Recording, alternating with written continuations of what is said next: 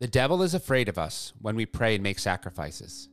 He is also afraid when we are humble and good. He is especially afraid when we love Jesus very much.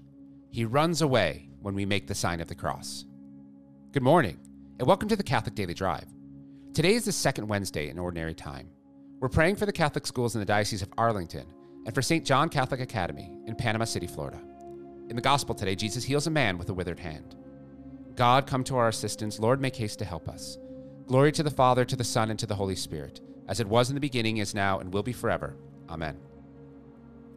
O God, all your ways are holy. What God can compare with our God? I cry aloud to God, cry aloud to God that he may hear me. In the day of my distress, I sought the Lord. My hands were raised at night without ceasing. My soul refused to be consoled. I remembered my God, and I groaned. I pondered, and my spirit fainted. You withheld sleep from my eyes. I was troubled. I could not speak. I thought of the days of long ago and remembered the years long past. At night, I mused within my heart. I pondered, and my spirit questioned Will the Lord reject us forever? Will he show us his favor no more? Has his love vanished forever? Has his promise come to an end? Does God forget his mercy or in anger withhold his compassion? I said, This is what causes my grief, that the way of the Most High has changed. I remember the deeds of the Lord. I remember your wonders of old. I muse on all your works and ponder your mighty deeds. Your ways, O God, are holy. What God is great is our God. You are the God who works wonders. You showed your power among the peoples. Your strong arm redeemed your people, the sons of Jacob and Joseph. The water saw you, O God, the water saw you and trembled. The depths were moved with terror. The clouds poured down rain. The skies sent forth their voice. Your arrows flashed to and fro. Your thunder rolled around the sky. Your flashes lighted up the world. The earth was moved and trembled when your way led through the sea your path through the mighty waters, and no one saw your footprints. You guided your people like a flock by the hand of Moses and Aaron. Glory to the Father, to the Son, and to the Holy Spirit, as it was in the beginning, is now, and will be forever. Amen. O God, all your ways are holy. What God can compare with our God? A reading from the Holy Gospel according to Mark. Again, Jesus entered the synagogue, and a man was there who had a withered hand, and they watched him to see whether he would heal him on the Sabbath so that they might accuse him. And he said to the man who had the withered hand, Come here. And he said to them, Is it lawful on the Sabbath to do good or to do harm, to save life or to kill? But they were silent. And he looked around at them with anger, grieved at their hardness of heart, and said to the man, Stretch out your hand. He stretched it out, and his hand was restored. The Pharisees went out and immediately held counsel with the Herodians against him, how to destroy him. The Gospel of the Lord. The saint for today is St. Anthony the Abbot. St. Anthony the Abbot, also known as Anthony of Egypt, lived during the 3rd and 4th centuries. He was born in the year 251 and spent the majority of his life in the deserts of Egypt, particularly in the region around the Red Sea. When he's about 20 years old, his parents died. Anthony began to practice an ascetic life at this age. Moved by the gospel message, go, sell what you have, and give to the poor. He gave away all the money and possessions he had and his sister had inherited. In the writings of St. Athanasius, the Bishop of Alexandria, the evil assaults on Anthony took the form of either horrible or seductive visions experienced by the saint.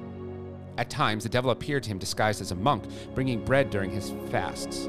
Other instances included the devil in the guise of women, wild beasts, or soldiers beating the saint and leaving him half dead. In all these visions conjured up by Satan, Anthony repelled them with his fervent prayer and penitential acts. He's considered one of the pioneers of Christian monasticism and is often associated with the development of the desert hermit tradition. St. Anthony the Abbot is renowned as the patron saint of various aspects of life, including monasticism, animals, infectious diseases, and those in despair. Can you imagine getting upset at Jesus because he healed someone? I mean, they were waiting for him, not to do something wrong, but to heal someone on the Lord's day.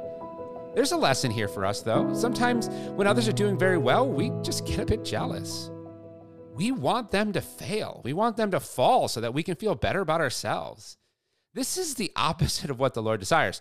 We have lost our ability to celebrate virtue because we, at times, desire the virtuous to fall into vice. The cure for this is to double down on celebrating virtue. Some of my best memories as a Catholic school principal came from our monthly Virtue Award celebrations. The entire school would gather and we would recognize the students that best exemplified certain virtues. At the same time, we would give out principal awards for catching students in the act of performing good deeds. I know we don't want to let our left hand know what our right hand is doing.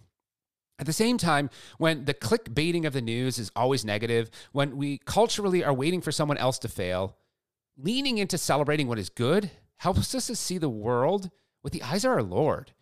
He doesn't want to condemn us, but forgive us and celebrate when we imitate his love well.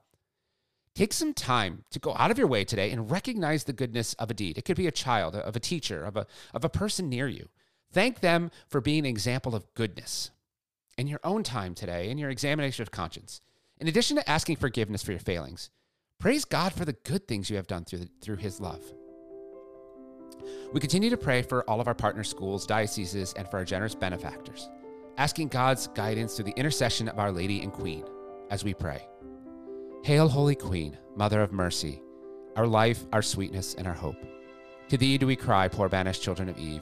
To thee do we send up our sighs, mourning and weeping in this valley of tears. Turn then, most gracious advocate, thine eyes of mercy toward us. And after this our exile, show unto us the blessed fruit of thy womb, Jesus. O clement, O loving, O sweet Virgin Mary, pray for us, most holy Mother of God, that we may be made worthy of the promises of Christ. Amen. In the name of the Father, and of the Son, and of the Holy Spirit. Amen. Go forward bravely, fear nothing, trust in God, all will be well. If you'd like more resources, support, or would like to add intentions, please visit us at missiondrivencatholic.com.